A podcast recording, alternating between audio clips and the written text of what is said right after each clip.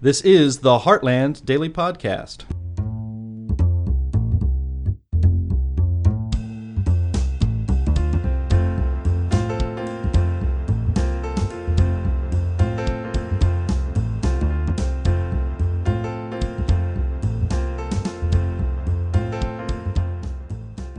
Welcome, listeners, to another Voices of Vapor, Vapors podcast series where we discuss tobacco harm reduction, including electronic cigarettes and vaping devices.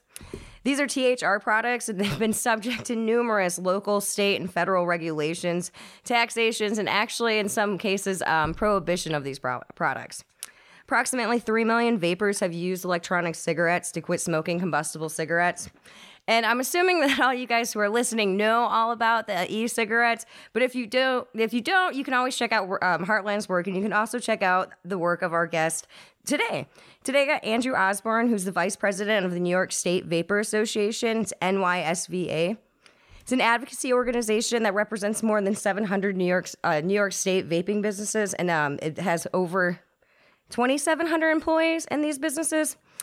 Their board of directors consists um, of uh, they well, their board of directors advises researchers, legislators, government agencies, and industry stakeholders holders on local, state, federal, and international issues. Andrew is also president and co-founder of Vapor Trails Electronic Incorporation, one of the first retail stores in New York. He's co-chair of the New York chapter, or he was co-chair of the New York Smoke Free uh, Smoke Free Alternatives Trade Association, or CIFADA, in twenty fifteen, and was elected to the, their national board in twenty sixteen. Prior to the vaping industry, um, Andrew worked with the U S Food and Drug Administration and other government agencies, and he also has a federal license and customs brokerage. Uh, thank you for joining us today, Andrew. Well, thank you for having me. So I always ask this question: how did you get involved in vaping? Well, I guess it's always the same answer. Um, I was a smoker. I, I had smoked for about fifteen years. With a few periods in there where I tried quitting with various other methods to varying degrees of success. But a friend of mine had found these primitive electronic cigarette products in a, a smoke shop, and he sort of was putting the grease on me for a while before I finally gave it a try. And um, I think the most important thing about my story, as far as my transition from smoking to vaping, is that I am like the case study of someone who absolutely needed flavored vapor products in order to make the switch. Really? And similarly, similarly to, to the average customer that comes in my store, I really wanted a tobacco flavor that tasted like a cigarette. And so I struggled for months. Even as we discussed starting a business, I was still dual using and smoking the occasional cigarette because these tobacco flavors just weren't doing it for me. And when I finally made that switch and stopped completely smoking cigarettes and became a full-time vapor, so to speak, it was only with the assistance of things like green apple and pineapple and some of the other flavors that I still vape to this day, like, you know, seven years later. Oh, wow. Okay. And so I personally, okay, so I'm a dual user myself, and I know I can't really stand the tobacco flavored products at all anymore when I was kind of using it sparingly. So you still vaping green apple to this day? Was that your flavor that got you to switch completely? It certainly is. Okay. That's always a question I have to ask for people. I know um, Vicky out here in Illinois, uh, she hers was peach. Peach flavor was the big one. All right. And one of the big things that, that also encompasses me, I know we're going to talk about flavors and oh, all yeah. the New York State and the government stuff, but for me personally as a vapor, you know, part of my story and that transition is I don't think it would have worked if I just had one flavor. Okay. Because even to this day, after all these years, if I vape the same flavor for maybe two to three weeks at most, I start to become immune to it. Yeah. I can't taste it. It it becomes completely muted. And then I'm I'm wanting to be able to taste my nicotine replacement product, and I can't taste it at all anymore. And it's equivalent to if you ate the same candy every day, or, you know, how a guy who pumps out outhouses can't smell his own farts. It's actually scientifically called olfactory fatigue. And we have signs up in our store that explains that to customers, because we get a lot of issues where people can't taste their flavor anymore. So, I mean, I'm just making the point where for me and, and for smokers in general who are making this switch, not just off flavor is important, but that ability to have variance in the product is very important. The reason that flavors are necessary is because when you stop smoking, you begin to be able to taste things again. And that's one argument that's never really made in this, even though we all know that, you know, once you stop smoking, it, it's a totally different world of tasting flavors in foods and beverages and everything else. So it goes the same with this, where you sort of need that just to be able to continue to use your product. Yep. No, exactly. Um, exactly. So, okay. Um, and we were where we will get back to flavors. Um, I do want to talk about um, N Y S V A and what, some of the things you guys have worked on in like twenty eighteen. I know I, we follow uh, Heartland. We do follow legislation. I know there was numerous bills that went up um, between taxation. I know there's a Senate bill sitting there that's, um, you know, it is proposing banning flavors and tobacco products, and including electronic cigarettes. Could you talk about the work the organization did in twenty eighteen? Certainly. Um, I mean, going back to the twenty seventeen session, there was a variety of bills on the table, just like what we're looking at, you know, what we looked at last year and what we're looking at again this year. The, even before we st- we started the New York State Vapor Association, I was involved with the state chapter of CIFADA, the National Association. And so we've been tracking and, and traveling to Albany for um, you know, six or seven sessions now. And, and the fact is, for, for about five years, at least, if not longer, there has been some version of a flavor ban on the table. It just wasn't until last year when that bill actually started to grow legs, so to speak, and move through the committee process and actually look like they may be trying to ban flavors. So banning flavors is just one of many things that have been on the back burner, including bottled e-liquid bans, um, all different types of things re- revolving around marketing, or the bans of online sale. I mean, there, there's generally twenty to thirty bills to regulate vapor products on the table for the New York State Legislature each year lately. Wow. So that's pretty much what we're up against. Um, but we ha- we have been able to have our voice heard, which is really important. And I think we're starting to establish credibility in Albany to the point where they're coming to us for guidance on some of these things, or at least to, to hear our opinion and what the impact of these things will be to the industry. And that's really what's most important, because, you know, our, our association is here to defend the businesses, but at the root of that, we're defending the businesses so that the smokers have available options so that they can quit smoking, you know? Yeah. No, I think that's a big important part of uh, of it. So I have a question. They wanted to ban the bottles of e-liquid, so like they'd still let the vaping devices, the mods and the, you know, systems out there, but you couldn't get the liquid for it? Yeah, and that's how this goes at a variety of levels, from local all the way to federal, is that they've tried to use many different versions of what would amount to de facto bans.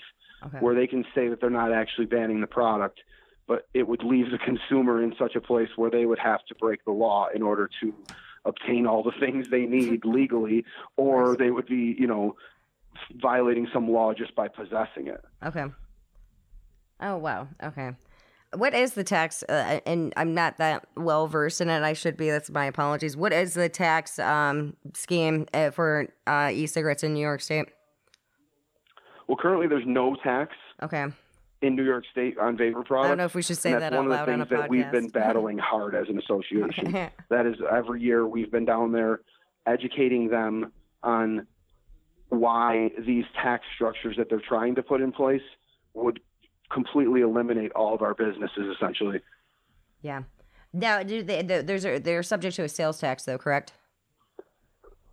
Yeah, we, we do pay sales tax, and that's the argument that we're making. If you put us all out of business, you're going to be losing out on millions and millions of dollars just simply in the sales tax.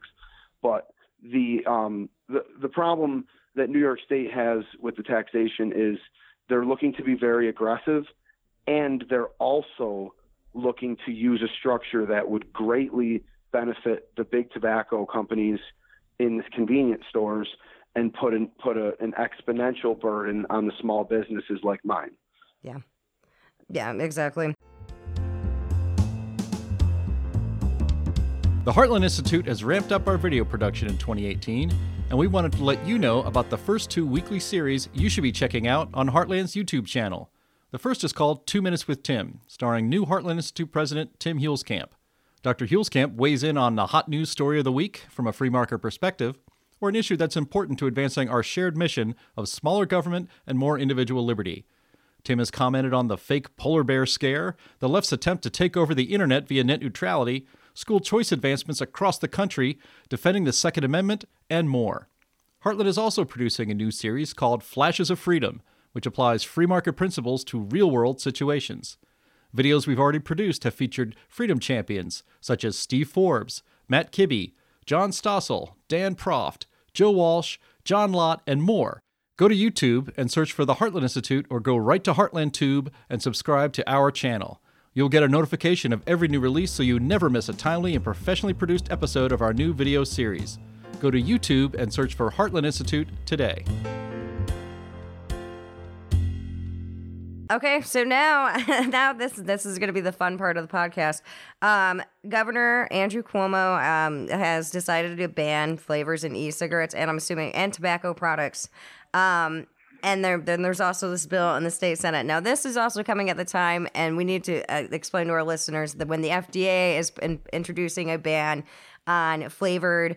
Uh, flavored uh, pods other than tobacco, mint, and menthol in convenience stores, and their um, flavored uh, e-cigarette products will be restricted to um, age-restrictive uh, um, shops such as tobacco stores or vape shops. You let's talk about this, and I, you got a battle ahead of you. At least the the association does. Yeah, and you you pretty much lined it up right there. Our our first battle is with all the confusion that was instantly caused by New York State announcing almost simultaneously with the F D A two completely different announcements about banning flavored vapor products. Yeah. So, and and the the Department of Health, their proposal was actually withdrawn. Yeah, I saw and that. We're, we don't have anything one hundred percent certain on that, other than that they said it was for legal review.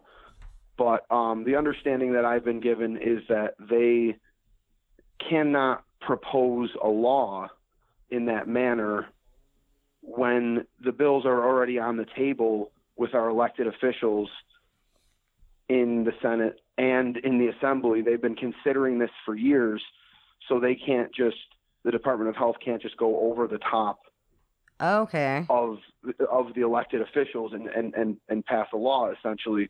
But there's no um, real clear indication if there's also maybe legal problem with the wording, because the, the way that the law is written, the one that was proposed and then rescinded, it would have been an all-out prohibition on flavored vapor products, including the transport, so that if someone was just traveling through New York State with a small bottle of e-liquid, they would be you know, they could be committing a misdemeanor or worse, depending on the volume of the liquid and such. Oh, wow.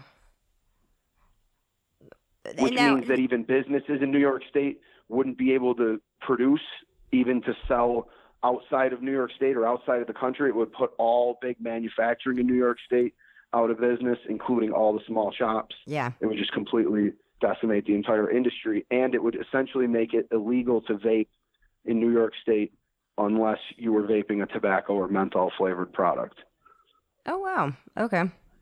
That's a little bit imposing. Um, and now the, the, the, that, doesn't, uh, that doesn't apply to tobacco or, like, combustible cigarettes. Were they banning menthol as well? The New York State proposal was only on vapor products. Oh, wow. So the New York State proposal is, is going to have nothing to do with cigarettes. And that's the, that's the terrible part about all of this. Every yeah. time something happens, the deadly combustible cigarette products sit proudly unaffected. Yep. You know, and, and, and, and the sad reality is the more that they continue to regulate, even in small ways, the more they are shifting the public perception to think that vaping is smoking. So, for example, in New York State, we fought we we fought aggressively against the clean indoor air legislation, and we wound up losing that battle But in the end, we were able to have them at least separate out the language so that vaping is classified as a separate activity from smoking. And there was a very, you know, it was a long process to get that done. But the way they had it originally written was was le- to legally define vaping as smoking so that they didn't have to rewrite the rest of the yeah. Clean Indoor Air Act.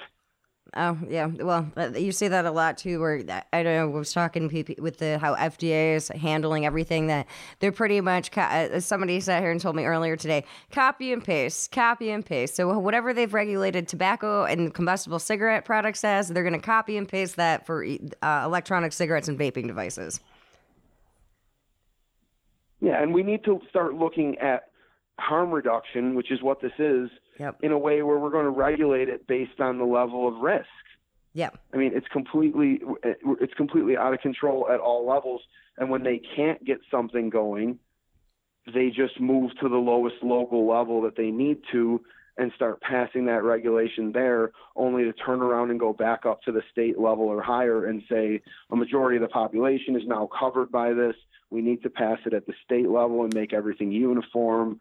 I mean, it's it's it's just completely – it's a shame that they're working so hard to prevent people from quitting smoking. That's essentially what it is in the long run. Yep. No, it, it's it's very infuriating. I know I scream at my computer a lot of times, and every time a new statement comes out. Now, um, all right, so we, this whole new proposal now, the Senate bill, that's it's that one too only applies to – vaping products. No, it does not apply to combustible cigarettes. Have all the have all the um, proposed flavor bans only applied to vaping products that have been go- going up? I guess you said the past six sessions. Yeah, the, the, I mean, when I'm referring to the, the bills, those are all, those are all essentially vapor only bills. Okay. I mean, don't don't quote me on that because there might be something in there that does rope cigarettes in on some new regulation that I'm not you know that I'm not. totally aware that cigarettes are on that bill, but that, that when I say there's twenty to thirty bills on the table each session, those are all bills that are very specific to vaping. And some of them are, are, are kind of duplicate of each yeah. other, where they're trying different ways to do the same thing, you know? yeah. I've, I've... And, and, and, and the, the problem is, you know, our, our businesses for the most part are small, they're micro businesses. You know what I mean? Our, most of our business owners were first-time business owners, myself included. So it, it's it's very disheartening, but it's it's almost like impossible for these people to imagine. You know, we, we started these businesses because we quit smoking, and we saw this as an opportunity to help others quit smoking. And one of the first things they did was come in and say, you're not allowed to tell people that you can help them quit smoking. Yeah. Long before the F D A. You know, you can't make a claim like that on a product because quitting smoking is a medical condition or whatever. So you're not even allowed. We, we have never been allowed to say that as long as we've sold these products. And a lot of people have done it or never knew that. A lot of people continue to do it to this day, knowing that the F D A has now banned any truthful claims about these products. But now we're all these first-time business owners who are scared to death. We're losing our businesses. We can't help people anymore, and we can't even tell the truth. Yeah. No, I've, I've and we're supposed to be like experts in the government so that we can go up against their big tobacco strategy. It's just, it's completely out, off the rails. Yes, no, and I give you guys, I give, I, I've, I, I immersed myself um, when I came to Heartland and e-cigarettes and vaping. I was the residential smoker in G R, so they're like, oh, you got to be in here, you can do this. But what I found was, was amazing is, you're right, first-time small business owners that, yes, the whole product, it, it, you, I don't even, most vape shop owners that I've met aren't even in the business to make a profit. They're in the business to help people quit smoking. Uh, but then they've been assaulted with local, state, and then federal regulations. I mean, it's amazing that y'all still have the passion and I guess the tenacity to still put up with everything. Every, every, you know, wake up every morning, there's another onslaught. There, there's something coming at you. And there's so many good minds in this industry. There's so many um, professors and doctors and, and, and people who are now experts in, in vaping and electronic cigarette products of all kinds. And they never get any chance to say anything. They never get to argue a doctor on C N N. We never get a a piece on Vice Land about vaping, even though they have a whole channel that's about marijuana. It's like, how is that possible? Yeah. This pro- I mean, they, they put us on the news just because they know that that vaping, it, it like it's a trigger. It, it, it elicits emotion. It's it, they use it as an entertainment piece to get hits on their website. Yet they won't give us any type of platform to ever tell the truth. Yep. The, the, you know, that that right there is is where we're at. And now with this F D A flavor ban, where they're going to ban all flavored electronic cigarettes nationwide in any convenience stores or facilities that aren't adult only, essentially, that at, at its face to people like me, to the vape shop, it could be easy to see that and say, well, that's going to push business to us. Or, or, you know, people don't quit at the convenience store anyway. What difference does that make? But the fact is, like, this isn't about us. It's not about the vape shops. It's not about the convenience stores. It's about the smokers. Yep. And the smoker, the, the, the smoking rates are dropping still, and vapors are picking this up every day because the availability of products is way better than it used to be. The, the reliability of products is way better than it used to be. The functionality of products is way better than it used to be. And all of those things are barred by the F D A now. Yep. We're not allowed to make our products better anymore. We're not allowed to make them safer anymore. If a company had to recall a product, they wouldn't be able to fix the problem with it because it's illegal. Yep. Oh, unless they go through the pre-market tobacco application process and then spend millions of dollars. Um, I know I've talked to companies that were talking, especially with the youth, use, the youth, you know, usage that everyone seems to be hawking on right now. I mean, these companies have technology that could put a Bluetooth lock on these products and keep kids from using them, and can't put it out there unless F D A approves it. Well, I was just a regular shop owner. I opened my, well, I, I, I started my business back in two thousand ten at a flea market, which is also a very common story with a lot of people, especially people who have been doing this for a long time. But there's a lot of smokers at flea markets and racetracks and other yep. places. So we were out in the world trying to help people quit smoking years ago and not worrying about the government coming after us. And now, like, not only are we not ready, but it, there's just... there's so much from all the different levels that the shop owners now, they don't they don't know what to do. They don't even know how to help. And a lot of people are getting active, but you know, four years, four or five years ago, I was sitting here at my shop with my head in the sand, basically waiting for the marshals to come. And then they did that bottled e-liquid ban, and that snapped me in a hurry. And I went down to New York City and met up with the people who were already fighting. And, and got active, you know, but not everyone's going to do that. It's yeah. just like we, we have so many businesses out there that are going to be affected by this, and some of them don't even know. Some of the shop owners probably don't even realize that this New York State thing is going to affect them because of the confusion with the F D A announcement at the same time. So there's there's vape shop owners who are at risk of losing their business, and they think that it only affects convenience stores, which is a totally different law that's in Washington, D C and not in Albany. Yeah. And I don't know if they did that by design, but I'm the kind of person where I think I've just laid out to you that I can't help as a first-time business owner to think that all of this is by design to crush vaping so that people keep smoking. Yeah. Because the most addictive thing in the entire world, I think, is tobacco taxes to our government. That's very true. I, uh, and thankfully the, the two ballot initiatives this year did not pass or whatnot, but yeah, they don't. I, I think I've I had less than three percent of any of the tobacco funding, like between the master settlement agreement and um, tobacco taxes, goes to actual cessation, goes to fill coffers and, and budget shortfalls. I mean, there's just so many layers to all of this. And I, I mean, I love to talk about the New York State flavor ban thing, but like the fact that they rescinded it, and it's that there hard, was yeah. different language on the table last year. We don't even know if the, if they're going to bring back the language from last year or combine it with this new language or have to make something different. It's all just speculative and up in the air right now. But with this F D A thing, one p- really relevant point to be made is when you go to the areas with the highest concentrations of smokers, you tend to have the lowest concentrations of vape shops. Yep.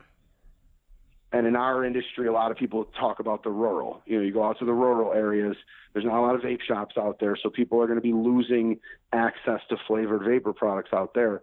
But I look at it the opposite. I look at it from the urban perspective. And my shop right here in Buffalo is kind of what most people would consider in the hood. Okay. But I've talked for years about opening more stores in worse neighborhoods where everybody smokes. Yep. And one of the things, I, it's funny, I was just looking looking for this before um, we, we did this interview, because uh, one of the things that came out right after I went to New York City and got activated in this advocacy fight for the first time, right after that, I think it, it was about a week to the day, something from you guys came out, and the title of it is called E-Cigarettes Poised to Save Medicaid Billions. Yep. And if you look at this paper that I still hand out to legislators to this day. Thank you. You don't even need to read it. You don't even need to read it. You just need to look at the charts, and it almost makes you cry when you look at the difference in the smoking rates between people, the, the regular population, and people on Medicaid. Yep. In New York State right here, I mean, this is two thousand eleven, the numbers here. The smoking rate was eighteen percent regular population. The smoking rate for people on Medicaid was fifty-four percent. Yep. And, and, and, and I thought, as I got my feet wet with this whole fight, I thought this paper, this type of information was going to be all we would need. Uh, you would think. Proof. We, we, now we have the, this was before we really had the science, you know what I mean? Yep. Now we have the science, we have the proof from all different angles as far as industry and money and, and health, and, and they just are continuing to steamroll us from all angles. Yeah. No, I thought it was ironic. I know that uh, uh, Montana had a tobacco tax ballot initiative that also included a tax on e-cigarettes, and it was to fa- it was to pay for Medicaid expansion, um, well, to get rid of the sunset date or whatever. And I was like, this is amazing. Like, this is ass backwards legislation. You, you're taxing a product that could actually save you money in Medicaid, but okay. They don't really listen to the reduced harm. Um, I think in big, I think that regulatory agencies and the powers that be on the anti-smoking have done a really good job demonizing electro- uh, electronic cigarettes and vaping devices, and putting up this youth re- this youth argument and everything, and they're minimalizing the amount of adult vapers who have used this these products to quit. I think the only one stat that I can find is, yes, like thirty million vapers have quit smoking cigarettes using e-cigarettes. I mean, it's it's phenomenal. It's, and it's not enough, because we still have like thirty-seven million people smoking cigarettes in this country. Yep, and at, at least probably some somewhere between five and fifteen more million of those people that are still smoking are already dabbling in vaping. Yep.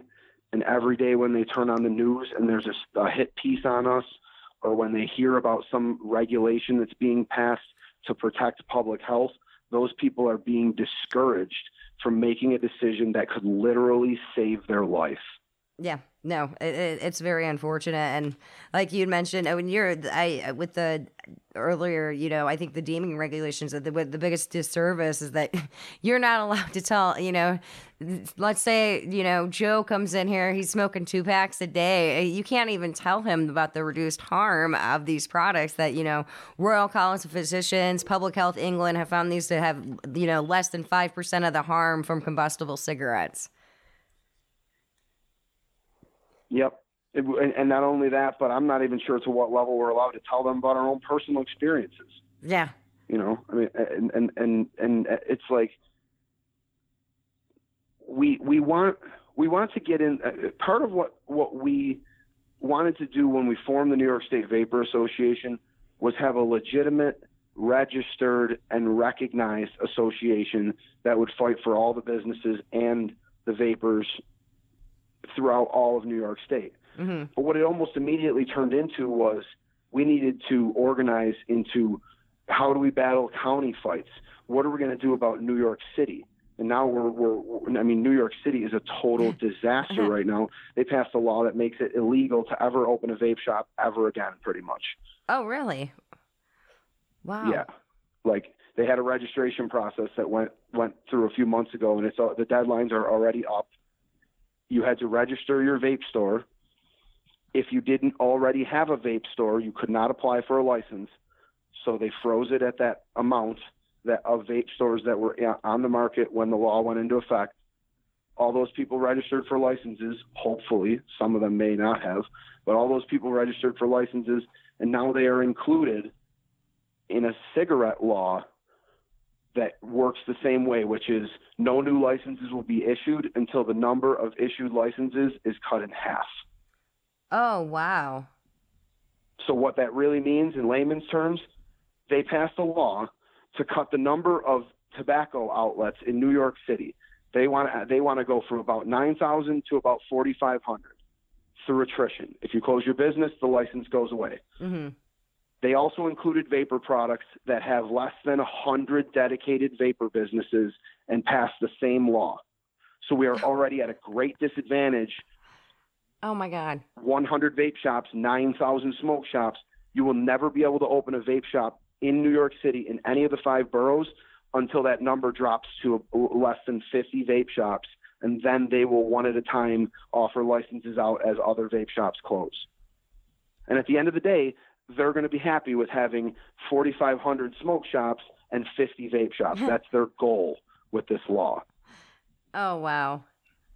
And that's not pending. That's in effect. Like I said, people have already lost their businesses because they didn't apply for a license. Oh, Jesus. And it's like the fight just gets get, gets bigger and bigger, and there's only so much that, that we can do. Yeah. You know, and, and in some cases, big tobacco is directly against us. And clearly, even if we were all together, every single business and every vapor was fighting like, like I am and like a lot of the people you interview on this show do, even if every single person was fighting, we still wouldn't have the money and the power that big tobacco has. Or big pharma, you know, I mean, we're, we're we're up against like the biggest forces in the government, and we're just these little guys who tried to help people quit smoking. Little guys who tried to help people sm- quit smoking, and you came up with the product yourself. I've always sat here and seen vaping to be a very consumer-driven, you know, revolution in, in terms of, you know, cigarette smoking and tobacco harm reduction. It did not come... I hate these stories that they're like, oh, well, vaping's just big tobacco's new playbook. It did not come from big tobacco. Big tobacco did not get involved with this till like five, six years after this had already been on the market. Yep. Vaping is not big tobacco. Vaping is the consumer-led solution yep. to the big tobacco epidemic. And there's been a lot of talk about that with these flavors and such, that we have an, a, an epidemic in our youth. I'm here to tell you that that narrative is completely false in every possible way. Yeah. For starting, the definition of an epidemic usually involves in significant death, like the plague was yeah. an epidemic. Yeah. The For opioid them to crisis. Classify this using that wording is so misleading to the public. And yes. at the end of the day, that epidemic that they're describing, if you look at the daily users, youth use daily, and then you look at that number compared to the number of our youth who are abusing prescription painkillers, the kids that are using painkillers is four times as many as the kids who are vaping just about every day. Yeah. But but but that's not an epidemic? Yeah, of course not. I, I know I've looked up you know, and, I've looked up how F D A's like if you go and look up how much they like if you go Google or go on F D A's website and type in e-cigarettes, there's like almost four hundred res- results. You t- uh, type in opioids, like less than ninety results. Yep.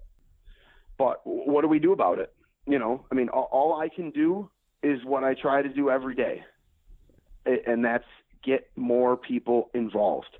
Yeah, we don't, you know, our, our our association, like you said at the top, we represent the over seven hundred businesses that are vapor dedicated in New York State, and that's an estimate because businesses come and go every day.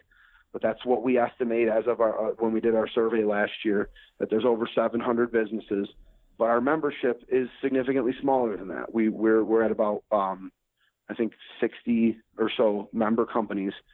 And, you know, as much as I'd love to have seven hundred businesses all coming together and, and, and working together for common sense regulations in New York State, I know that that's, that, that's a pipe dream. Yeah. So what I really try to do, regardless of pe- people's level of interest, is get them motivated, bring that passion back out that they had when they first started setting people up with starter kits, and let them know, like, they're taking this stuff away. And and this program is called uh, Voices of Vapors, and that couldn't be more relevant right now, because there's not enough voices from people like me. There's not enough voices from all the shop owners, and we're going to have to activate our customers. We're going to have to activate those vapors to start telling their story to politicians and to the news and to anyone else that will listen, because we're getting dangerously close to the point where this product's going to go off the market for a period of time, and that's going to be really bad for yeah. smokers going forward. Yeah, exactly. Well, you gave one of my questions. I was just I was going to ask you what, were, what would be your advice to anyone listening to the show, and make sure if your customers ever want to get on a podcast with me, I would love to have, you know, any antidote, evidence of, you know, people who these are life-saving products for them. I've met so many people, and I think it's very important to get the adult message out there, the adult vaping. You know, this is not a youth epidemic. This is a tobacco harm reduction tool that has, like, saved people's lives. It's the only thing that's gotten people to quit smoking after forty plus years. I, and for public health agencies to thwart it is unbelievable to me. Um, did you, I, I do want to ask where listeners can find out more about the New York State Vapor Association, and also more with your work with CIFADA. Oh, absolutely. Um, The New York State Vapor Association website is N Y S V A dot org, and we're also on Facebook and Twitter. Um, I do some live streaming, and we're, we're producing some videos that have some messaging about the flavor ban and the tax issues, and we're going to continue to do that. Um, so uh, the Facebook is the best place to follow our, our updates and our announcements and such, and, and you can find us on there by just searching for the New York State Vapor Association. Um, as far as your, your last question there, I do have a, a bit of advice to leave people with. And I know that um, a, a good portion of this audience is is in our vaping community. So I, what I'd like to do is just encourage everyone to um, take a look at your state association. Um, if you're a business owner specifically, uh, the states are are kind of all moving in their own ways and at their own pace. And like I was describing, when you when you get into county issues and city issues, a lot of that, um, it really needs to be handled by people in the state, by professionals um, in the state who can who know how the laws work and, and are set up properly to have their voice really heard. Yeah. And as far as just the average vapor, the consumer, if you're not already signed up for CASAA, the consumers, the uh, excuse me. The Consumer Advocates for Smoke-Free Alternatives, that's C A S A A dot org. You need to sign up. Yeah. You know, there's millions of vapors out there, and we only have, uh, I think, two hundred thousand people that are signed up as members. It's free, and they you can put your story on there and share it with thousands of other people, and maybe someday those stories will actually help us to win these great battles that we have. But if there's just vapors out there that are concerned and feeling kind of hopeless and helpless, the best thing you can do is connect with CASAA, because CASAA is going to let you know when these battles come to your area. They have a, they have an email system where they notify people. And like I said, they took all those testimonials, over ten thousand of them, and they printed them out and walked them into the F D A during this process when the regulations were coming down. Yep. So at some point, somewhere along the way, someone in the F D A had to read all of those personal stories about people's transition away from deadly cigarettes.